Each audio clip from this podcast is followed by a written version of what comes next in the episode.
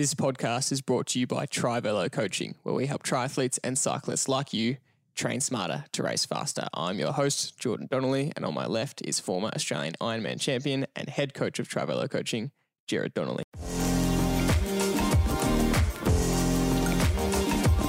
One of my favorite parts of recording this podcast, and actually how the podcast was formed, was I decided to just start interviewing Dad to try and gain an insight and share his knowledge and wisdom about training and racing. And we call him the super coach for a reason because he has this superpower to just have an insanely, insanely high racing IQ that 99 times out of 100 is the right answer. And I was talking to my brothers about this, and one of them made a great point saying, He's been training and racing at the highest level possible since he was a national champion at under 10s athletics. So today was one of those days on the podcast where we ended up just having a really honest and raw conversation that I absolutely love. Because basically, we sat down to record this episode and we had a totally different topic in mind.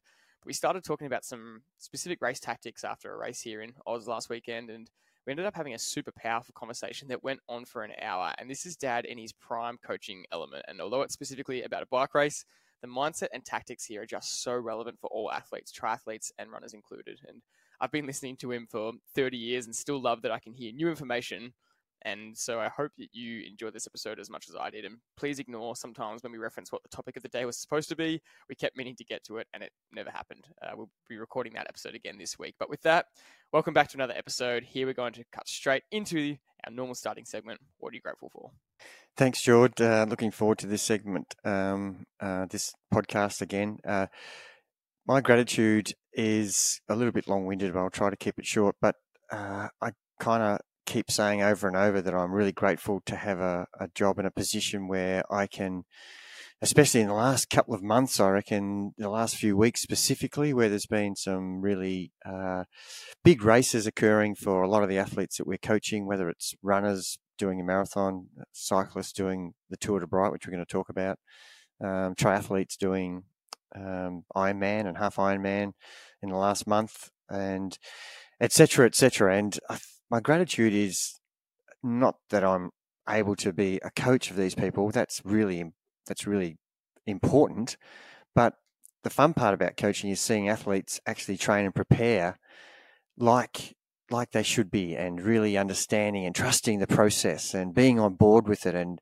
and really uh, giving 100% to the trust factor that that's what I'm grateful for I'm grateful for the athletes are, are really on a journey with me um, and together we're nutting out how we can enable them to perform their best on the day that counts so much to them they're putting so much time into into this uh, this sport whatever it be a cyclist or triathlete or a marathon runner or a mountain biker, and for them to actually get the outcome they want on race day, I'm really I'm really grateful for for that opportunity. And and then at the end of that that particular event that they're they're targeting for that season, it's so rewarding. And this is what I'm really grateful for is for them to contact me and and you know it's quite emotional sometimes where you know I just can't believe I achieved the things that I never thought I could and and it's all to do with you know the journey that you and I are on together and and I really want to share this uh, this excitement with you and that's the bit that um, I'm really grateful for I'm grateful to be around these people who are motivated and in, and they're inspiring others as well um, when we talk about them on our podcast uh, it's inspiring when you hear stories. These aren't fictitious stories. These are real stories of real people uh, achieving their their you know their ultimate goals in in a season, and and that's the part that I actually really um, am grateful for, and not the fact that people are contacting me saying you know thanks for the journey, but the fact that they actually want to do that, and and they feel like um, without the two of us, uh, whether it's you know been three months, six months, or three years, um, it takes it takes a team to get and and I'm just part of that team and it takes their family and their friends and their supporters and their parents and you know their their wives or husbands who are just supporting them it's a huge team effort to get where you want to be and for those who you think it's all about an individual effort you're mistaken and and you you actually need to step back after you've done your um, your season A event and and really think about how how you got there and the people who contributed to getting you there. And I'm not talking about me as a coach. I'm talking about the other people in your in your uh, little circle. So um, so yeah, just don't forget to, to to do that. But I'm grateful for the the amount of uh, thanks I get for um, getting people to where they want to be. It's a great one, and it seems really relevant because we've just I feel like every week on the podcast we're going, oh, there was another race this weekend, or there was another event this weekend, and we had a whole bunch of athletes competing, and it is a really rewarding part of the process, especially when there's a lack of races over winter, where you don't see so many athletes competing, um, and that is especially the case because there was an Ironman on the weekend, and I feel like an Ironman's always one of those more emotional ones. Not that any other race has any less meaning, a half Ironman or um, a bike race or a running 5k or 10k, but there is something quite prestigious about the Ironman still, even though it seems like when you're in this industry and world, you know, people are doing it every weekend. Uh, I think you know, I will always remember something clearly he said to me. Um, when someone does it, it's in- incredibly special. Even if it's their fifth one or their eighth one, it's incredibly special, and that always stood out. That you know, just it's just such a brutal event, and just because it's more common doesn't take away from that fact. And when you're in that, and you're in the fourth hour of your marathon after eight or ten hours or twelve hours in the day so far, um, you're definitely well aware of, of how much it is, and it was fun. We were actually watching the end of the uh, Ironman Western Australia on the TV, just looking for some Trivelo athletes, and um, you do really get a sense of how hard the effort is when you're watching all these athletes crawl across the finish line. People are just getting around the corner and then they lift their hands up to celebrate to their friends and family and then fall down the ground in cramp because they, they've been in one motion the whole time. Um, so, yeah, that's a really good gratitude. Mine uh, is a little bit about um, a similar topic of, of racing, and that is I jumped on the TT bike for the first time in a long time, in a lot of months uh, this week, and I was a bit apprehensive about it and jumped into a individual time trial on Tuesday night, which is a pretty hectic thing to do first ride up. Actually, the day before, I jumped on for 20 minutes just to make sure I remembered how to ride the thing. When it's it's to- when you haven't ridden it for a while, it's totally different. Um, and my gratitude is I forgot how fun they are. I forgot how good it is to uh, ride the TT bike. And I, as I said, I was a bit apprehensive because it's kind of frustrating and it can be a little bit humbling to jump on the bike any bike again, but specifically a time trial bike in that pretty exposed position, um, and then know that you're not in form, know that you haven't got the muscle specificity for it, and have to ride around and punish yourself, and it's really uncomfortable because you're not fit for it. Um, but it was outweighed by how much fun it was to to go fast on the TT bike, and when you get your full race setup on there, and we're lucky enough to have the disc wheels on there on the Giant Trinity, and um, yeah, when you this this course has a bit of a descent, and when you come over the crest and then you hit the descent hard, and you're going 55, 60 k's an hour right in the tuck position, it, it feels pretty good. So, uh, really grateful for that experience. It's, it's good to be back.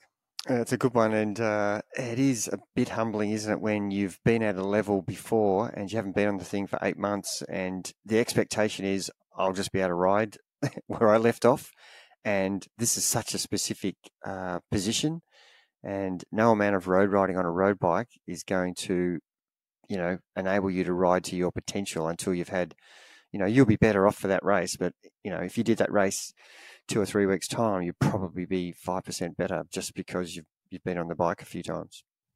And we speak a lot about um, uh, knowing the course. This was a really fun course because it's five laps of the same course.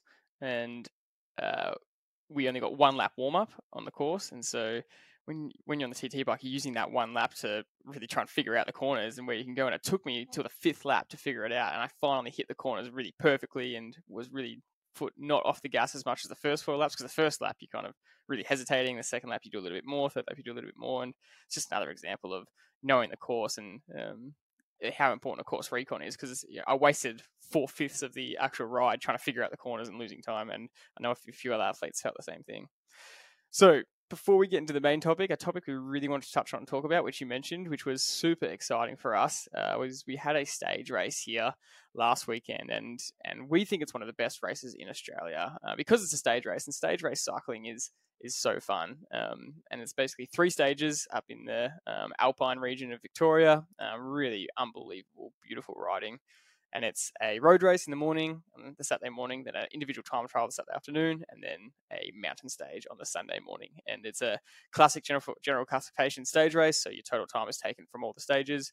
Uh, with an overall GC jersey awarded, plus sprint jerseys and, and KOM jerseys as well. And we just want to talk about how that unfolded because for us, uh, it was super fun. We had a few riders in it who ended up competing for the win in their categories, and it was like being the director sportifs in the car, in the team car, in the Tour de France because the tactics were unfolding. We, we couldn't, couldn't, watch it live, obviously, but after each stage, you're reassessing what um, what unfolded, the tactics that the athletes were using, what's the strategy for the next stage, and then we had some pretty interesting positions lining up for the final stage that we really need to discuss the tactics. So I want to go through it because it was really exciting.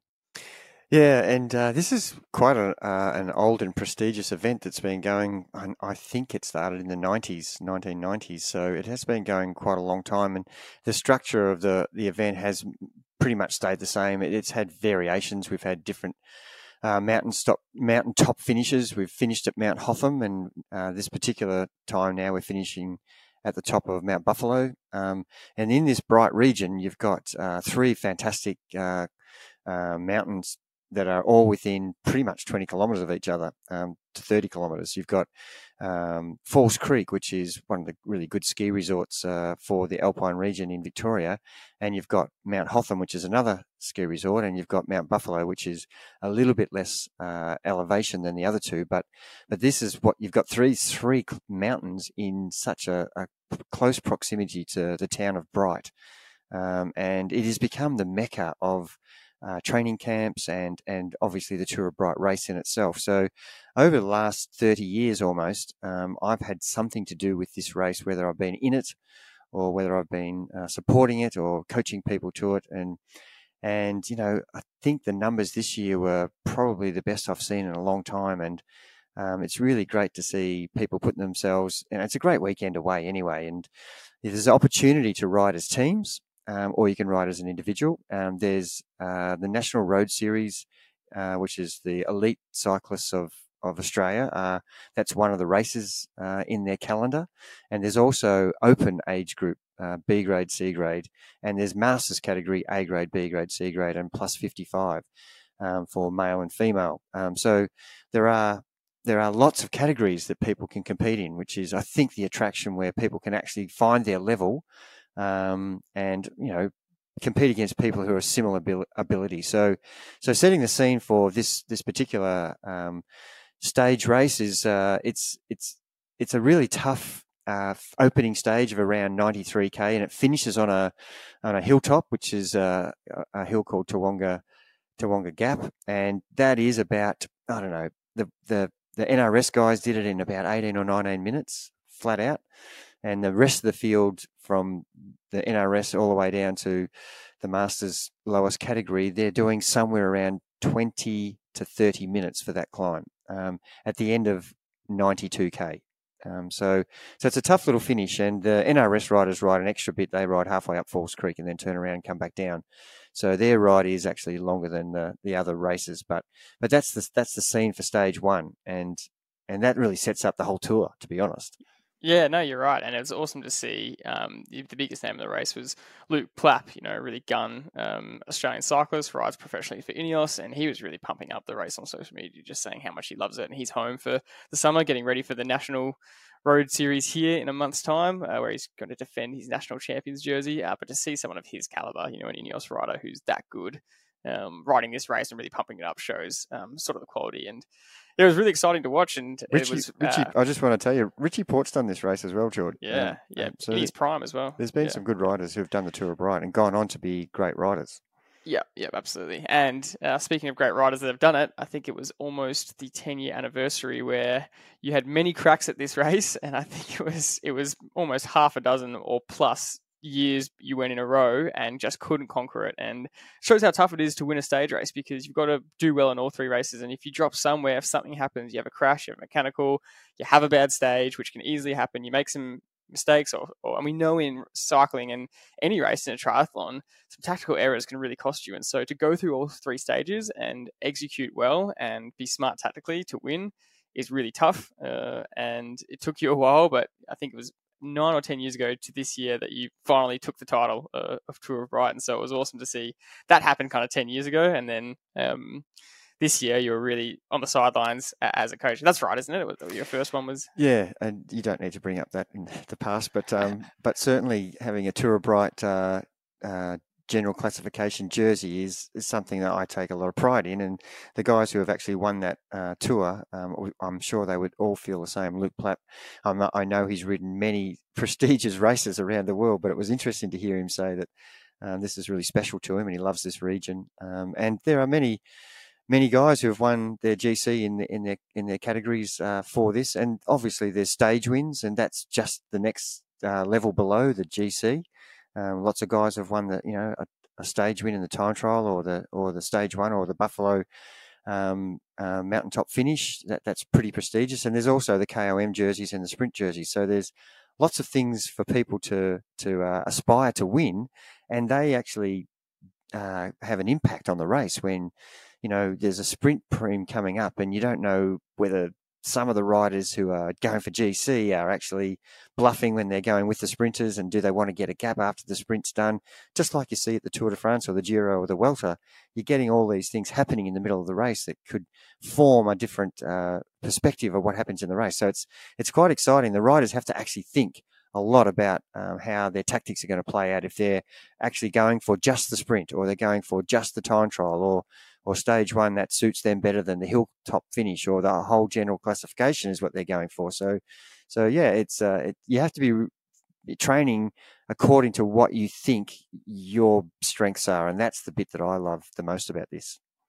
Yeah, so I want to start with uh, Nick's performance in stage one. So uh, he's our cycling coach. We've spoken about him a lot on this podcast for various reasons, but um, one of the key ones was that we have mentioned um, parts of his training program that we've adapted uh, over the years and specifically this year. And uh, he came right into form into this race. This actually wasn't his A race. This was a bit of a B race. Um, Nationals coming up is more of an A race, but that doesn't mean he wasn't giving it his absolute 100%. He came here to do um, as good a performance as possible. And uh, he made the breakaway in stage one and then got to the final climb and um, it was pretty incredible looking at his power. And this just shows what form can do what tapering can do and what the right kind of training structure can do with you know he's had such a good period of block of training this year and consistency with so many things combined into the kind of the pot of training um, all these one percenters that he's included and, and, done really well in terms of strength training nutrition diet.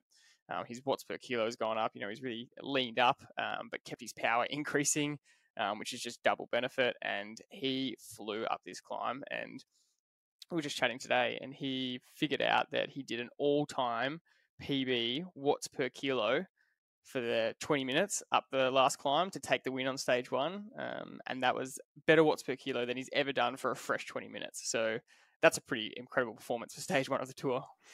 Yeah, you've got to be happy with that if you're an athlete, isn't it? Uh, and that's after 90k, and in that 90 in, in that 90k, he was actually in the break um, of Which four. You're rolling turns hard, yeah. you're burning matches. Yeah, four riders, and there is another climb halfway through this particular stage. It goes for about eight to ten minutes, depending on your level, and you know that that's a, not something to be dismissed either, because that's going to take a little bit of the edge off what you're going to do on the last climb. And of course, when you're in the breakaway, it's every man for themselves for that last climb. And and if you've burnt too many matches along the way, then you're going to suffer when it really counts the most. And and you know, if you're in a small group in a breakaway, it's really hard to hide because you know you can't do the the wrong thing and not contribute, and then and then you know smash everybody at the finish. That that's actually not the thing to do in a breakaway. You know, you want everybody to contribute equally, and and so the strongest rider will actually win on that climb, and that's exactly what happened. He ended up winning by a minute twenty three, I think,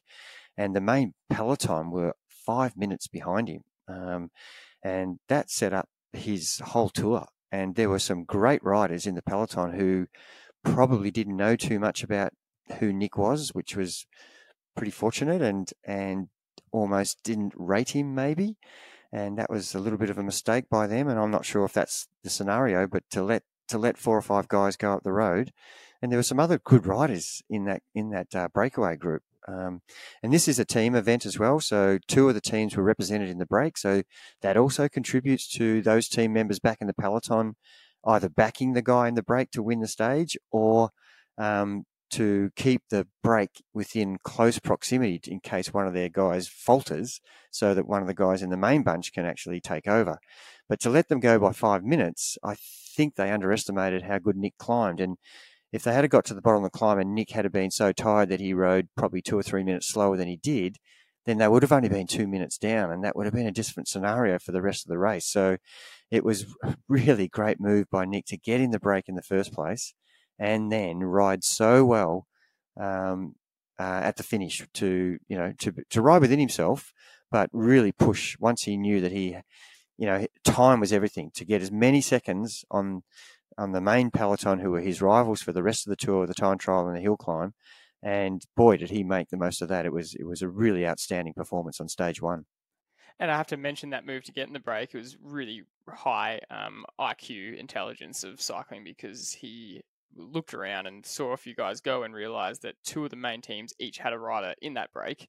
And he went, Well, they're happy with that. And if I don't jump in this, I'm going to miss the break. And so, in a split second, he made that jump. And if he hadn't made it that time, he probably would have missed it. He bridged across, which is a really hard thing to do solo. Um, but if he hadn't done that, there was probably stage one over because, as you said, that, that Alesic brand broke. The peloton eased up, and we don't know exactly what they did, but they ended up um, four to five minutes behind. And um, that was the move. You know, you, you, don't do that, you don't win. And so the key word you used there was right within himself still, which is pretty incredible that he got a PB, but still had to try and just hold something back uh, because a few hours later you're you're signing up for an individual time trial, and this was great for us because um, we've spoken a lot about how much we back ourselves as Trivelo athletes in individual time trial, and that came out out of the five categories of Masters A, B, C, um, Masters 55 Plus. Uh, we won two of the um, five categories in the individual time trial. And so that was a great afternoon for us as well. Yeah, and uh, in one of the categories, uh, we had five riders, uh, and we in the time trial got first, second, and third in that actual race, and that's that's uh, kudos to those guys, uh, and they were all racing each other in that in that division, and I think there was ten seconds between all three uh, 10 seconds between first and second, and t- same between second and third. So that was pretty pretty special to see. And uh, who the order of who was going to win that um, was intriguing because it was a little bit of a mixed order compared to what I thought was going to happen. Um, and uh, that was also an exciting race where. Uh, at the end of the time trial, we had three Trivelo riders leading the general classification going into the last stage. Um, in the Masters A category, we had Nick, and in the Masters C category, we had uh, Chris Benton, and the Masters 55, we had Alan Adams leading by eight seconds, and um, and Joe Spano, who'd won the previous tour twice in a row, was trying to go for a three in a row. Which uh, the backstory to that is generally Joe is one of the best tour stage riders going around, having won two in a row. He's trying to do his third, um, and he won't tell anybody this, but three weeks out before that event, he actually crashed in one of the races at Sandown, the race we were talking about earlier, um, and uh, had a really bad swollen knee and some really, really poor uh, skin off his elbow, knee, hip, and um, and shoulder, and and couldn't really train for the next two weeks properly, um, and that really affected his uh, preparation. Then on the day on stage one, uh, his his gearing stopped working, and he only had one gear for the climb on Tawonga.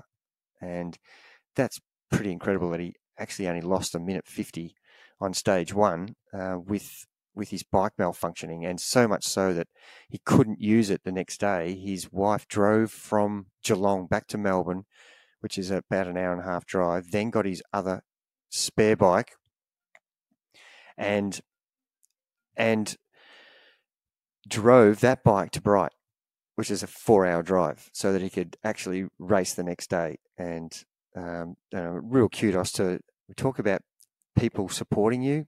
Joe's wife, Mel, what, what a story that is. And and Joe ended up riding uh, okay and ended up getting fourth on on the tour, um, but disappointed that he didn't win. But but so many things can happen in this race that if you're not on 100 percent, you you risk the someone else knocking you off, and and they're things that are really out of Joe's control. And I'm going on about this a little bit longer than probably I should, but I want to make the point that it doesn't always go well. And and I was super impressed with Joe's uh, ability to maintain calmness and not complain and you know rant and rave and get upset and no one would know that those things were happening you know because Joe was just calm and even and and not using those as excuses. And that to me is a measure of, you know, a, a great human being. Yeah, spot on. Um, yeah, couldn't couldn't agree with that anymore. And, and it's just the, the toughness of this race, and that's why it sh- shows how hard it is to win one, let alone two in a row, because everything has to go pretty well, and you have to be pretty on you yourself, and luck has to be on your side a little bit as well. And so we finished stage two of the individual time trial with Nick in the lead, but his lead had been cut into a little bit. He was actually um, the fatigue had caught up with him a little bit from stage one. He didn't execute um, as well as he wanted. Um, maybe that yeah that fatigue from the morning was still there. Um, we know he probably on a fresh day would perform better, but that's part of the stage race. And so he went into the final stage on the Sunday with I think a 40 second lead or a 37 second lead. Um, Chris was in the lead, he said, and then Al had a seven second lead. And I think we had first, third, and fourth in that category with um, so after the boys won first, second, and third in the GC, we had first, third, and fourth, which is a very Jumbo Visma style kind of position to be in. you know, with multiple team leaders, Sepp Kuss, Jonas, and um, Roglic, all, all could potentially be winning. So eh, you go into the final stage thinking what's going to happen here. And Saturday night, it was it was pretty hilarious with the amount of phone calls happening, and it's a little bit different here because we, as much as we're a team, um, these guys are riding individually, and so uh, rather than it being you know uh, a grand tour where there's one dedicated rider where Jumbo Visma is trying to, you know, really make sure someone wins. You're trying to give each guy the best best chance to win. So you're having individual conversations, telling these guys openly what they should be doing, what their best tactic is, but making sure that none of them are riding in a way that is going to just play into the hands of anyone else. And you know they can, they can use the fact that they're teammates to their advantage a little bit, and that's that's the advantage of having teammates in there. So it was really exciting to kind of have those conversations. You know, I was going to bed that night with a seven second lead. That's pretty nerve wracking going into the the final mountain stage. Going, I've got to hold this seven seconds, uh, and same as Nick, he's got forty seconds. And the thing with Nick was he, we were supposed to have four riders in that race with Nick. Uh, we ended up with just him uh, for various reasons, and uh, with no teammates around, he's in a very vulnerable position where the, all the other teams can attack the crap out of him, and he's got to try and defend it all by himself. And no man is strong enough to defend every single attack. So then you go, okay, well, how do I play this out? How do I actually go through this final stage and look for the good attacks? Um, try and cover everything I can, but not get burnt out by try, trying to cover everything myself and just let them absolutely overrun me. So it's interesting Saturday night going to the final stage Sunday, and it's all down to this stage. Yeah, and look, uh, just uh, with the time trial for Nick, you know, having been in the break all day, uh, you are going to have burnt more matches than those guys who are sitting in the peloton. And you know, some of the guys in the peloton might have been having to work at the front to keep the, the gap down between the breakaway and the bunch. But I'm sure there would be protected riders in that peloton who barely saw the wind, whereas the four or five riders in the breakaway had a way harder day. So for Nick to only lose 20 or 30 seconds from his best on his time trial was quite a good. Uh, uh, um, I suppose the word is when you're defending or limiting your losses. That is that is actually what we're trying to what we're trying to do here, and that was the tactic we talked about.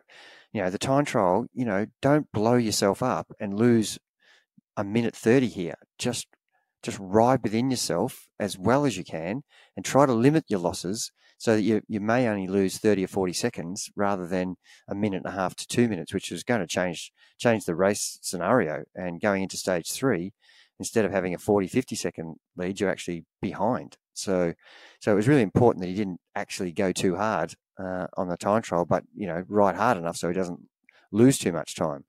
Um, so you know, the, the the instruction is, you know, ride the best time trial you possibly can, knowing you've had, you know, 100 and something kilometers into your legs um, from the morning compared to the rest of the bunch who have been sitting in the peloton. Um, and, and, and that showed a little bit because he did perform probably 20 to 30 seconds below what we expected. So going into the last stage, you know, the discussion has to be you can't cover every single attack. It's not possible. You need to identify the people who you think the teams are riding for and just stick like glue to those guys. You need to defend rather than uh, go on the counter. If you're a Pogacar or, or a Vingegaard, sure, go on the go on the, the attack. But the fact is, you're outnumbered, and you know you don't have any team guys to to go with every attack to to cover for you. So, so he's really up against it, and um, I take my hat off to him. He's very calm, very uh, collected about the way he was going to ride, and and I said to him, you know, one of the things you can do is the key guys that you're worried about, whenever they make a move, you are attached to their bike, basically. And when they turn around to see what happens, they just see your ugly face smiling back at them. And if they keep doing that, then eventually you'll overcome and they will stop doing the attacks, and their attacks will become weaker and weaker. So, you know, if you've got good form, this is a time to really sh- show that you are, you know, rock solid in and not going to be letting these guys hurt you in any way. And, and I think he did a really good job of that. And in the end, um, he, he still was in the front pack at the finish. Um, I think there was a guy up the road who was not a, a threat to his GC. And, and, you know, it was interesting coming to the finish line. Um, all he had to do was get across the line and he won the tour. Um, and I was saying to him, "Oh, well, you're tempted to have a crack at uh, winning the third stage because he's won stage one. Um, you've won the tour. He actually won the KOM and he won the sprinters jersey along the way was that last stage something you were thinking about? And he said, to be honest, I was just so grateful that I, I was winning the GC that, you know, the last stage didn't mean anything to me really. Yeah, incredible effort to um, stick to those attacks like glue, and, and they did throw everything at him. And he, he said that they were they rode some really smart those other teams, and they knew that they had his number, and they were putting guys in the front that were willing to sacrifice themselves and and really put the pressure on and try and make Nick crack because they've got they've got they can afford they've got a few team members to really ride hard and put Nick under pressure um, to have to follow, um, knowing that they don't have to you know last right to the end. They're sacrificing themselves for the teammate, and so. Um, they yeah credit to those other teams. They they rode really smart. They did everything they could, and Nick was just happened to be on on really good form for the day and was able to hold it and to take their overall GC win as well as every single jersey was uh, a really good achievement. Um, and then moving across to the um, the other side where we had first, third, and fourth, uh, you know, what was your advice to Al going into that night where he's got a seven second lead? Um, and Al was a very smart for himself. He's very, very ta- uh, tactically savvy. Um, so he knows what to do. But yeah, how was his mindset going to the last stage? And um, yeah, what was that conversation like? Yeah, I, I, I love coaching Al. Uh, he's the most experienced uh, racer that we have uh, on our roster, and he's been doing this oh, 20 or 30 years. So um, it's fantastic to have to come, you know, I don't have to say much to him. It, it's, you know, he knows actually what he has to do. He'd set it up very well on stage one. I think he only lost 40 odd seconds. Uh, I think he came in second on stage one. And uh, the guy who was winning stage one, Al beat Al one stage two time trial and, and put, uh, returned the, the favor and put 40 or 50 seconds back into the guy who was leading. So, um, so he had an eight second or seven second lead going into stage three. And obviously, you have to defend that, that eight seconds. And the guy who's winning the race uh, is Al, and he doesn't have to do anything but follow the moves from everybody else. And that sounds simple, doesn't it? Just follow the wheels from everybody. But but you know, obviously, the guy who's trying to win, who's second place, is going to have to throw something at Al and he could leave it to the last 2k and attack him then, or he could do it in the first 2k, or he could do it halfway up the climb. And for those who don't know this climb, this climb is about 49 minutes for the elite and around 58 to an hour for the the other grades that are in the race. So everything in between that, I'm talking about the winning times for all, all the divisions. And and so you know you, you're going to be at threshold for around 50 minutes at your threshold after you've done two stages the previous day. So, you know, you are going to be severely tested if uh, someone's got good legs. And, and, you know, the fact that Al lost stage one to the guy who was only eight seconds behind him, um, that guy would have some confidence that he might have Al's measure on the climb. And uh, there were times on the climb, Al told me that uh, if the guy had done one more attack, I think the string would have been broken and Al would have been done. But he knew that his tour was on the line, and all he had to do all he had to do, I say so easily, was to hold that wheel and stick to that wheel like glue. And and he did an incredible job. And and every time that guy attacked, um, and there were lots of attacks coming from everybody, um, Al was just cool and calm and uh, and you know did his best to, to hold the wheel and ended up coming to the finish line uh, with the guy and he was so focused on just staying on that wheel he didn't even think about the stage win as well similar to Nick it was just like I've just got to make sure that I finish next to this guy so that the seven seconds stays intact. And and yeah, the the great time trial that he had that that one in the tour, the great tactics that he had that got him the the the stage, you know, uh, position in stage one and and his ability to know what the role he had was just to hold that, that guy's wheel. And there could have been, you know, our other Trivelo athletes, Joe and Dave, could have also uh, caused problems for Al as well had they had the legs to do what they what they the opportunity was for them to attack, and Mm. you know they were quite a long way down from Al and the other guy, um, Michael. It was a minute or a minute and Yeah. a half or so. Yeah. minute 50 or minute 40. Yeah.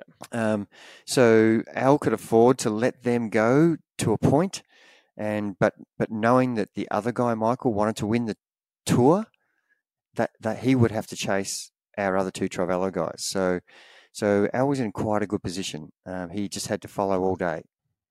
We have gone on about this a while, but it's we think it's really valuable. Plus, it's really fun for us to talk about because it's our athletes. But um, it's really valuable to understand the mindset and especially that mental toughness coming to the last stage. One, how do you you know calm yourself and handle those nerves the night before?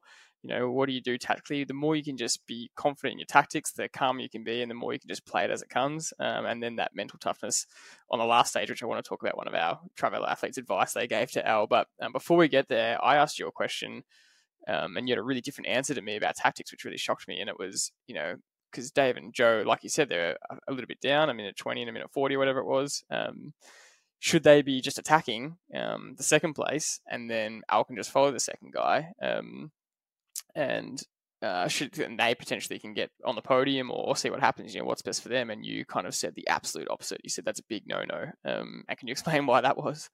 Well, there's a couple of ways to look at it. If you're going to ride as a team, then you would have those guys on the front for you, dictating the pace and making sure the pace was high enough so that uh, the the contender Michael, who was trying to beat Al, would have trouble attacking, and that's a classic Jumbo Visma Ineos um, Sky method of racing.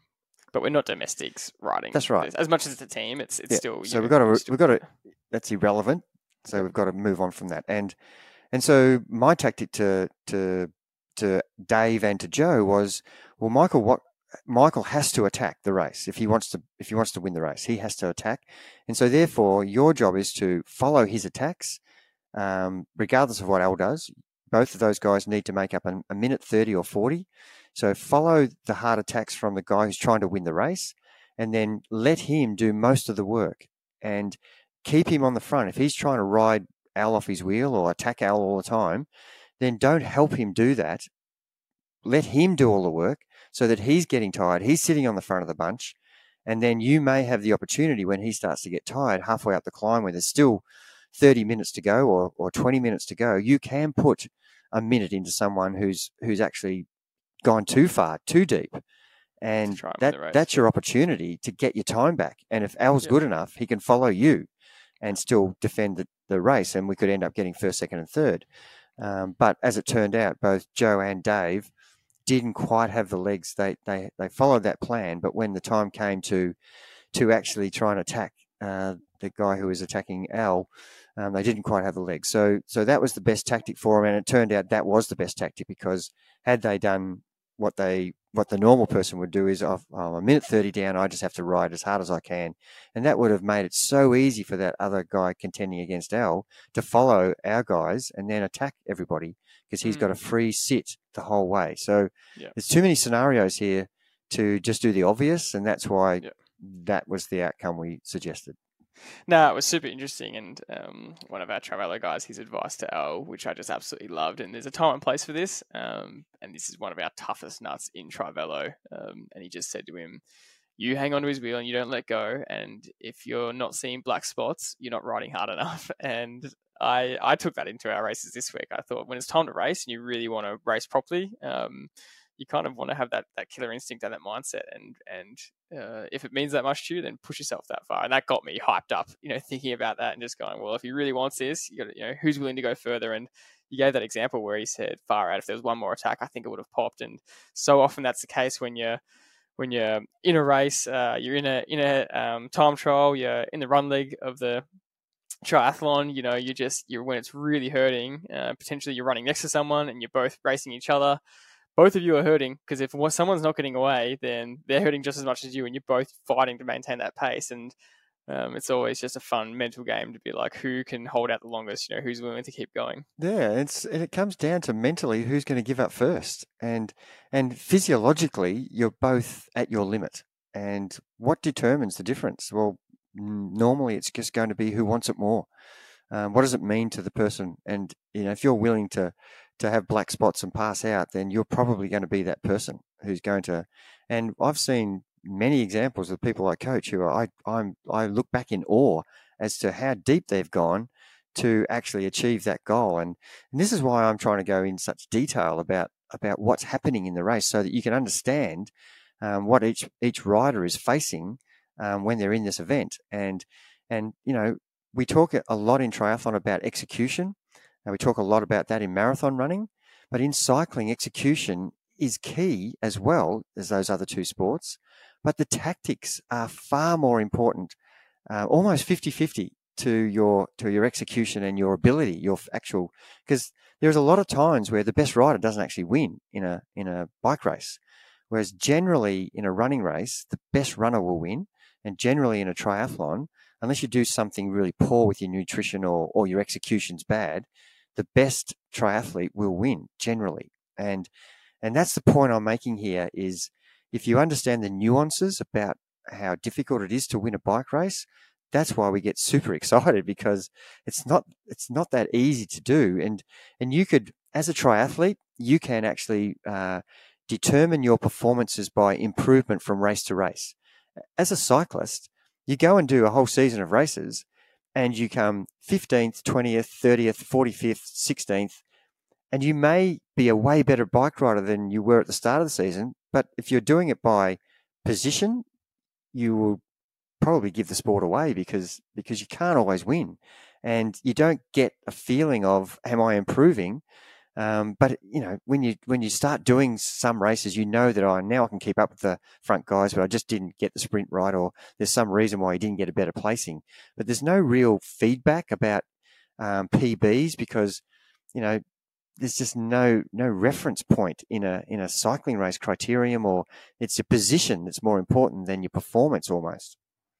Yeah, it's such an interesting point, and um, I thought about that this week with I was talking to one of our athletes about time trialing, and I just said the thing I love about they were asking me about you know, running background versus cycling background. And I said the thing I love about cycling is that you you just have to be so much more mentally switched on than than running, and that's that's such a generalization to say. And you should always be concentrating when you're running as well. But with cycling, it's almost like every single. We're about to talk about this for the kind of cycling fundamentals we want to touch on, but um, every pedal stroke is very important, and you're pushing power through the through every single pedal stroke, and you're trying to make sure that every single thing you're doing is efficient and every single part of your race, whether it's a stage race, whether it's a um, you know a three stage bike race, a road race, or a time trial and triathlon, every single 10 meters there's something different. Is this a flat section? Has it gone slightly up? Where's my cadence? Because it's slightly increased. Uh, it's gone slightly down here where there's a corner coming up you know? What's my last revolution going into the corner going to be like? Am i keeping my speed up as fast as i can right into that corner? And I just love it for that reason because there's so much to focus on and so much to concentrate on, and you're just always constantly learning because you go to a new course and you've got to figure out every inch of that course. And if you really want to get the most out of yourself, you know, think about it. I always use this example of a 90 kilometer bike time trial course. There is so much room for improvement and gains, which which I really love. So shout to finish off on this, and we spent a lot of time talking about this. But did you have a note on on that uh, time trial topic? Yeah, no, I, I totally agree. And uh, knowledge of the course we've mentioned a lot in our podcast over the, the 200 or so podcasts we've done. But but uh, one of the guys came from WA and had never been on the courses at Bright, and I made him drive the course uh, two days before. And uh, like when he was in the race, you know, he couldn't really remember how far there was to go on the mm. Tawonga stage on stage one. Such a disadvantage. And it wasn't everybody who was in that event had probably ridden that Tawonga climb. You know, I've I've been up it thirty times, um, and so know it intimately. And and for someone who's never been on the climb before, you know, he was really trying to uh, limit his losses a lot in terms of not pushing too hard. And all of a sudden, you're losing seconds against against the rest of the field because you're not sure how far to go and um, yeah, you want to blow yourself up. Yeah, it, there's all these things, and had he had he ridden it another, you know, next time he comes to this race, he will be completely different athlete. So you know, it yeah. is really important understanding um, a lot about the course. Yeah, yeah. And look, shout out to um, Al and Nick. I mean, yeah, it's we really, really were proud of those performances. And um, Al, especially, you talk about his tacti- tactical brilliance. He turned up to the local crit race last night, four days after winning the Tour of Bright. I was shocked to see him. I said, "What are you doing here? You're supposed to have the week off after after winning that race." And um, just talk about his tactics. We were comparing power numbers after the race. I said, "Oh, what did you average?" Um, and uh, normalized, and uh, his normalized wattage was 60 watts lower than mine. And I know there's a bit of a weight difference. I'm a bit heavier than him, so um, that would make up for some of it. But that shows how much he's hiding compared to me, and how much less work he's doing compared to me for the hour race. You know, he's a lot fresher, which means he's got more opportunity to to do attacks or stay in a break, um, and that that's really good riding. I think um, if you the lower you can get in a crit race of your, your average wattage, you know, probably the smarter you've ridden and um, a lot of us kind of think the opposite. I want to ride as high power as possible. But it's just not the case. Yeah, and of course that, that those those numbers will be different if you're on a break as compared to staying in the bunch. So you know it's not always a good guide. You know you can. Yes. Yeah. Um, But yeah, I, the point is, you know, you're trying your best to get to the to the finish, whether you're in a break or whether you're sprinting for the finish, with the least amount of energy expended. And when when you need to draw on that uh, power, that's when you want to have it in spades and not have burnt 10 matches when it really counts and you can't actually go with the right the right move that's going up the road. And and these are things that you know bike racing nuances are so critical yeah, for sure. And to finish off, we just want to give a real big uh, shout out to Nick for that win. I think um, for us, we've spoken pretty openly about Nick's training and performances a fair few times on throughout this podcast and given an insight into what he's been doing. Um, and he's been in the Trivelo system now for three years, and we do talk about this kind of magical three-year mark where you can.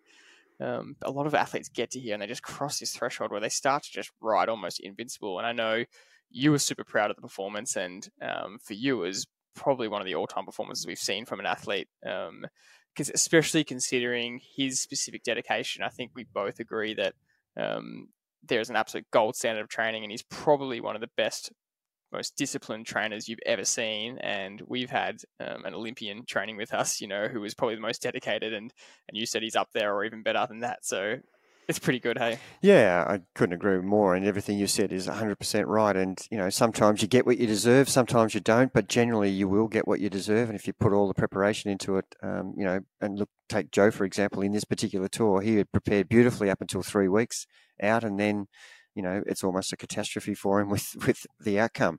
But, you know, that three year period of being, being, you know, training a certain way, when I look at Al, Al's been with us a lot less time, but he's got 30 or 40 years of really good training in, in his body. And so he's reaping the benefits right now from, from, you know, being on this, on this program for less time. But, you know, the, to win a stage tour is something that Al will, you know, never forget. It's, it's, you know, he's, he's just been at the nationals. He got second in the road race. He got second in the time trial. Uh, sorry, the, the criterium, um, which is bit hard to swallow, isn't it? Getting two seconds, and then he comes out, you know, two months later, and and not only does he win the time trial, he wins the tour, um, and gets second on stage uh, stage one, and gets second on stage three. So he's had a damn good tour, and and like Nick, uh, so well deserved. And we probably didn't spend much time on Al, but that was a one of the most superior tactical races that I've seen. Nick Nick did a great job, but Al actually to have to defend eight seconds is not that easy, and and I really take my hat off to him. Yeah, look, I totally agree, George. Uh, everything you've said about Nick uh, when he first came to us, he was a good bike rider, and make no mistake about that. He had he was an endurance beast actually, and most of his training was in zone two. And and I think the thing that uh, we identified straight away was that he needed to do a lot more intensity in his training. Um, he he felt like he was already doing that in his training. Um, he was riding relatively hard a lot of the time, but he was doing that every day.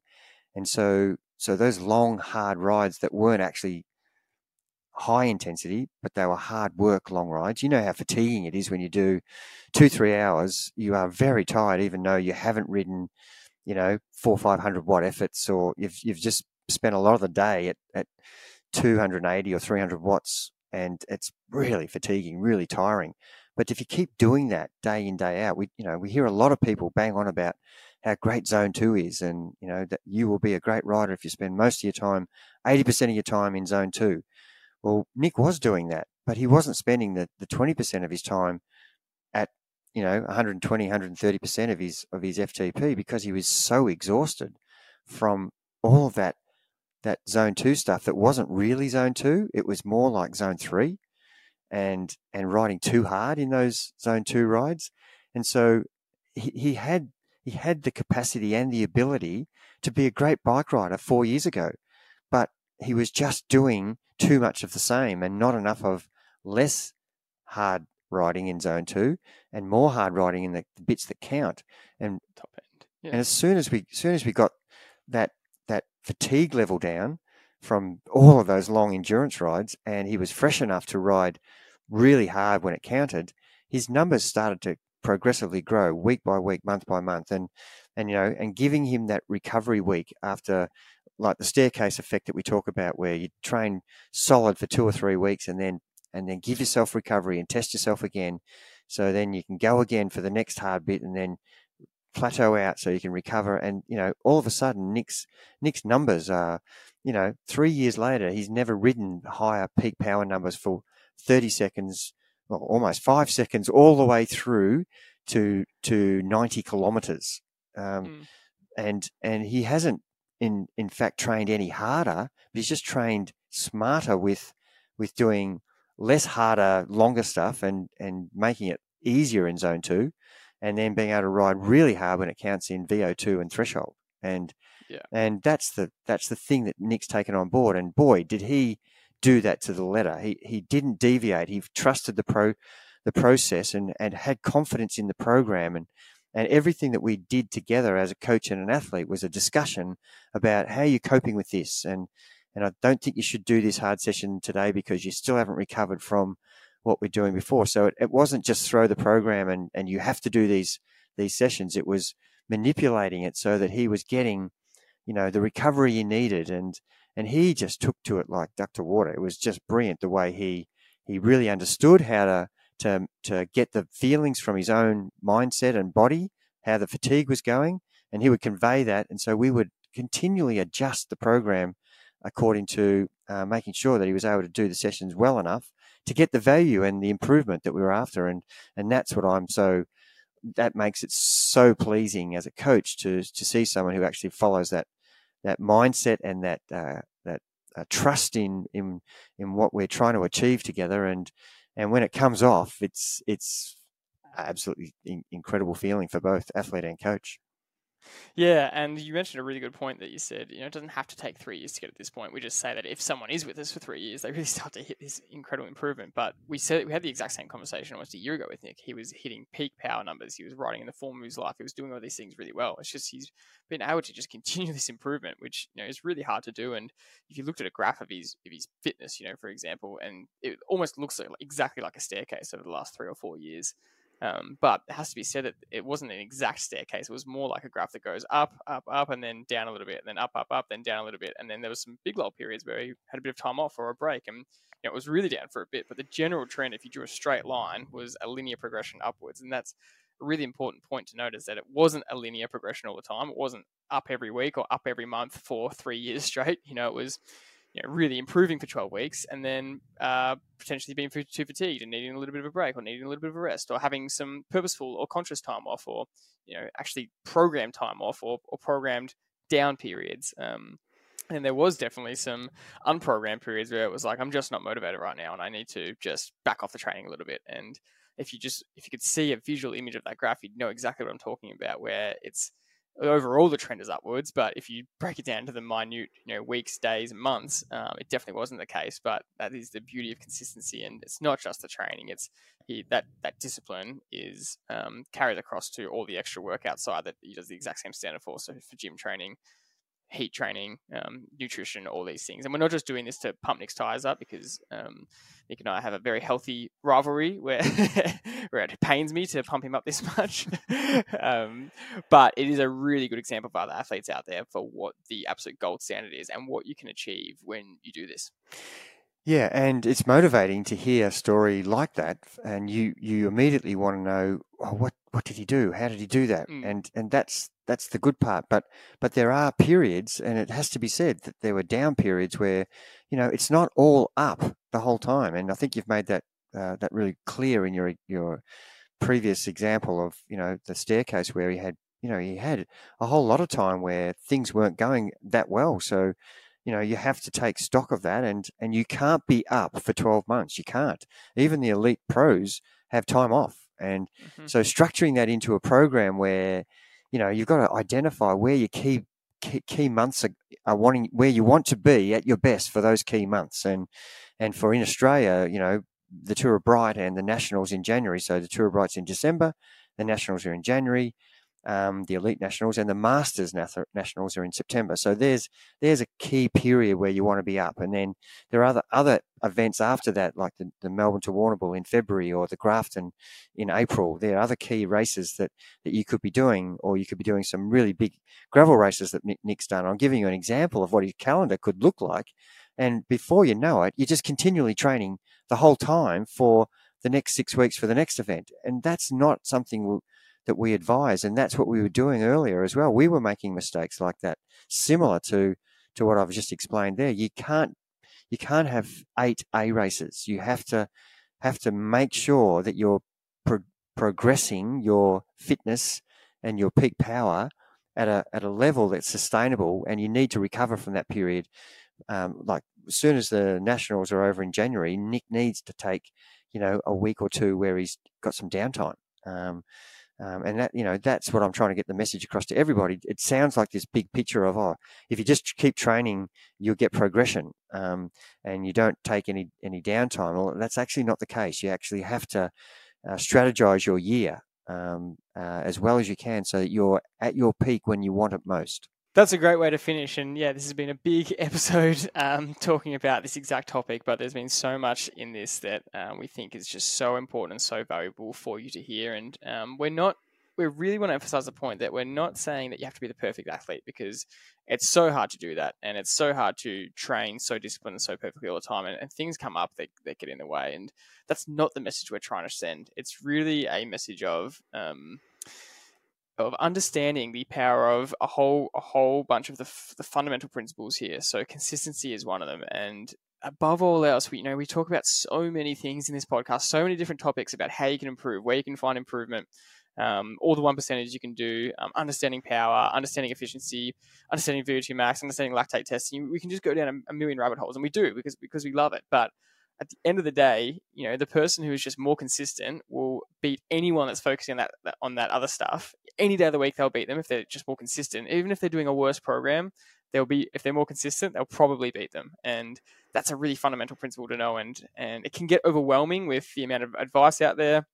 You can hear so many different conflicting things from coaches, from friends, from people in the sport, um, from you know a new report suggests in quotation marks, um, a new YouTube video pops out um, of people saying I train this way, and then everyone jumps on that trend.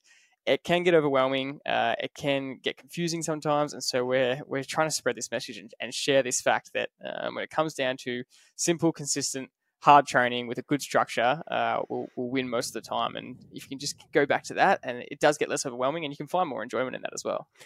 I couldn't agree more, and um, it, it's kind of our philosophy a bit, but but turning up each day is bloody hard and and if you can just keep turning up each day and and the sessions are there just do the sessions. Don't don't be like a, a person with the spotlight like a rabbit uh, the spotlight's on you and see someone do something over there and follow them do that do those four hill climbs with them and then and then see someone else doing some threshold riding over there. Oh i should do some of that. And then oh i saw someone do vo2 oh and now i saw someone do zone zone two work for a whole month. Oh, maybe I'll do that. Just turn up each day with the structure that the program has got you and tick those boxes and stay in those zones that the program's asking you to do because it should be well worked out if you've got some really good people helping you and and working backwards from your main race if you just do the basics each day and don't complicate it turn up each day and hit the targets by the time you get to the, your a race you're in a way better position than the person who's just jumping from from you know headlight to headlight where someone seems like they're doing something better and it's like the fear of missing out all the time. But they're doing that. Why don't we do that? Well well that might suit them. Let's just follow our structure for this particular campaign. And if we find that it didn't work that well then we can reassess it. And that's really key here is is don't forget just keep turning up. And that's what consistency is Every day you wake up, there's another training session, whether it's a recovery day or a high intensity day. Do what the session's asking and don't do any more or any less. most people, and this is kind of harsh thing to say, but when I say most people, most of us, and I really include myself in that because I get caught up in this a lot because I love researching the latest training. I love researching what the Norwegians are doing. I wanting to try it, but I have to remind myself all the time, just make sure you're training properly. You know, just make sure that you're getting the volume in of high intensity that you need. You're getting the consistency of zone two training. You're getting that that but that endurance um, riding consistently because we talk about it all the time. Look back at the last 24 weeks of your program, you know, the last six months, because what you do six months ago or three months ago really starts to pay dividends at this point now. How many endurance rides did you tick off? Did you tick off 24 out of 24? You know, did you tick off 24 endurance runs out of 24? There was potentially two high intensity sessions a week. Did you tick off 48 out of 48? You know, the closer you can get to those numbers, the better you're going to be, and that's almost as simple as it needs to be. Um, but the other factor is uh, you spoke about the coach athlete relationship a lot of people might say, oh, I want to jump on Nick's program, but this has been a lot of quote, I'm going to use this word really carefully, experimenting. Experimenting can sound really bad. It was very, very, um, very well thought out and purposeful um, hypothesis um, kind of training program. And we know we know we have a really sound understanding of what could work, and we have some really strong hypothesis. And we spoke to um, you know a few experts that we know and, and got their opinion on what we were thinking um, to kind of manipulate his program a bit. But you know, understand that this is a really top level cyclist who was willing to try and take that on and and try those out. And um, a lot of age groupers wouldn't be willing to do that, and that's fair enough. You just kind of want to know what works and and stick to a program that's worked before. But what we are now seeing with a lot of the professionals out there is um, they're they're showing a lot of their training. A lot of them are still experimenting as well. You know, they're going to the world champs at Kona or the world champs at Nice, and they've just done a pretty experimental program in the last twelve weeks. And Lucy Charles was an, another example recently where she did a video saying that she normally trains on erg mode. This is so funny because we talk about this so much, but she normally trains on erg mode on the trainer. And in this block, she more of her training than normal was on the trainer leading into Kona um, for various reasons, and she decided not to use erg mode um, uh, for for this block for various reasons. I won't go into massive detail, but my point is that you know, in her last six weeks before she won the world champs, she did something she, she probably hadn't tried before, um, and it actually helped her uh, and enabled her. And she puts, you know, a key part of her training block was this this massive block she did indoors in a controlled environment, um, down to her win and down to her ability to execute solo on race day. Um, and for me, that was just an awesome example where you know, the world champ is is is re- uh, revolutionizing their own training, um, is paving a new path for themselves and, and trying something new. But we're seeing all these athletes, you know, Lionel Sanders try the Norwegian method for 12 months, hated it, didn't agree with what they said, and then and then switch back to a new method. So. Uh, yeah, there's a lot in everything I just said, but um, you, you're getting the point I'm trying to make of, of this this whole concept of trying to simplify it, and it's okay to experiment, but at the same time, um, in the back of your mind, know the, the fundamental principles. Yeah, I I wouldn't be apologising for um, any any coach or athlete that is trying something different, uh, and that's how we learn. Uh, all of the best athletes, um, Ingebrigtsen and and the other Norwegians, and over the over the years, you know, the Ron Clarks of the world and Herb Elliott's, you know, they had a, they had a coach, uh, people called a crazy guy, Percy Cerutty, who who had them running sand dunes and and Herb Elliott went on to win the 1960 1500 meters at Tokyo by 10 meters.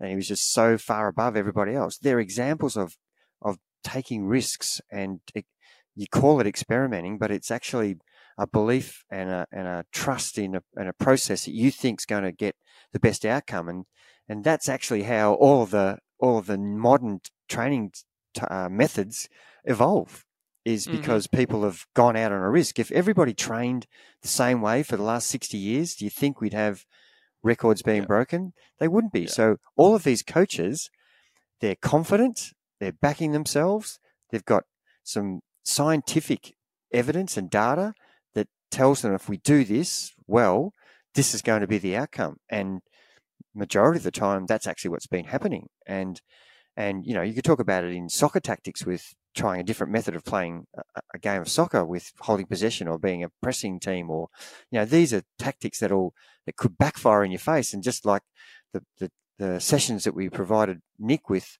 sure they, it could have gone horribly horribly wrong but but we had confidence in our research that it hadn't been done this way before for him but if we if we trusted the process um, it would get the outcome we wanted and fortunately, you know, for everybody, that's what happened. But but there could be examples of it not working for some people, and and therefore you, you have to try something different again. And and you know, there's thousands of examples of people going through different processes. But what I'm trying to say is, don't be jumping from one to another without actually going all the way through to the final and then getting some some information back. There's no point in in following a process and then doing a version of it, and then at the end of it saying, "Well, that didn't work." Well, yeah. it didn't work probably because you did a version of it instead of doing the session and the process properly and don't get it twisted here. We're not saying that you can, as, as, especially as coaches, we're not saying that we can just throw an experimental program at you and then and then if it doesn't work, throw our hands up and say, "Oh, look, we're trying something." You know, that's absolutely not what we're about. You know, our principles of testing regularly are there for a reason because we want feedback about whether something's working or not, and we're not afraid to hide or shy away from that feedback. So if you test yourself after six weeks after we've tried it, the program doesn't work, we're not going to sit there and say, oh, it was just an experiment. We need to really dissect, but why didn't it work? What was different? What were the factors here? And what could we change for the next block? You know, we, we don't just accept the result as it is. We really dive into that, and that's that's a really important point. So the athlete can trust that um, even if a result doesn't go your way, which which doesn't happen too often, um, but it can happen for sure. Um, you can trust that you know that's not going to stay like that, and you're going to change something for the next block. And I, I think that's really important and also from our perspective, um, you know, we have a personal. We're so confident in the process that we do have a personal guarantee when someone starts coaching with us that you will improve your FTP in the first eight weeks. If if, if not, the money it's money back guarantee. So the, the coaching's on us. So um, that is our our personal promise. So that shows how confident we are in the process. But it has to be said that, that these things can happen. So um, I think we'll finish there. Is there any any last point you wanted to make? Uh, no, I was going to say something there, but uh, I I definitely agree with everything you just said at the end there, and and at the end of the day, um, you will get what you deserve, and I think that is if you if you turn up each day, you are going to be a better a better chance of getting the goal that you set yourself. And so, if you fundamentally focus on my job is to turn up each day, and and uh, execute as well as I possibly can, um, and I don't mean turn up and train hard each day. That's not what I'm saying. I'm saying turn up and do the program the way it's written each day. Then you will. That's as simple as it has to be. Don't make it harder than that. Um, and I think that would be my takeaway from from I think what the guys have done well in this particular example. We're using one stage race where they've all prepared pretty damn well, I must say, and and they've you know they've achieved the results that uh, that most of them wanted. Yeah, I yeah, I agree. It's a it's been a fascinating topic. I mean, we were supposed to talk about a pretty different topic in this episode, but I, I really have enjoyed this conversation. I love the path it's gone down. We've had a pretty honest conversation about training, racing, and consistency and mindset. Um, and I kind of judge the value of these episodes on on how much I learn, and I definitely learned a lot because I've heard I've heard almost as much as I can from I feel like from you over the journey of my lifetime about training and racing and coaching. And still on the weekend I learned some pretty drastically new lessons you know going through this process for the tour of Bright which was really exciting. So I think that was really valuable valuable. I did want to say one more thing was um, to be fair and you know you know this is what's happened um, with me coaching um, all f- four of my children that that I was experimenting on myself in all of my career, and I was experimenting with you guys in what what I thought was the best for you guys. And and some of the stuff I tried on myself didn't work, um, and then some of the stuff I tried worked incredibly well. So all the training sessions that I give to our athletes, I've made you do, or I've done myself, and and we've had you know poor outcomes that we just scrap that that style of training, and and we've had really good outcomes where we've got, oh, let's just let's make this a little bit um, fine tinkering with this a bit more and make it make it more manageable for all the athletes. But we certainly uh, that's one point I wanted to make is we we do experiment a lot on ourselves before we're we're putting it out there, which is uh, you know it's almost like uh, we're in the lab and then once we find the the solution to to our problems and we we certainly, uh, with confidence, go out and, and drive the athletes to, to get get on board with it.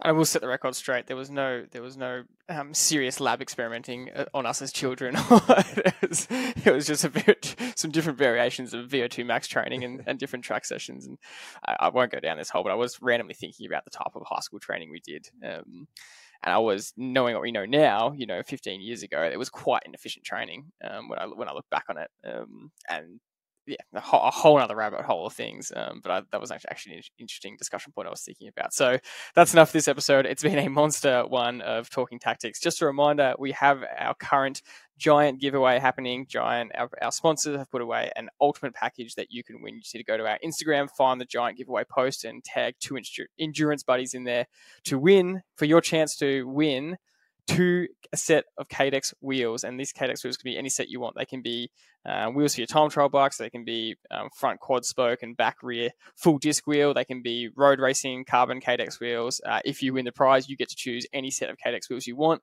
plus a Trivelo tri suit, plus a $300 Science in Sport SIS uh, nutrition pack, plus some other little goodies, hats, socks, drink bottles as well. So if you want your chance to win that, the competition will close next week. Go to our Instagram page, tag two endurance buddies in the comment, and make sure you are following Trivelo and Giant Australia on Instagram. All the instructions are there uh, for you to enter, and you can gain an extra entry.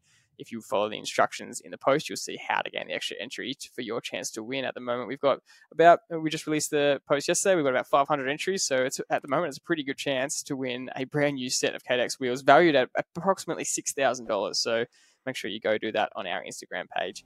Thanks as always for listening to another episode, and we'll see you on the next one.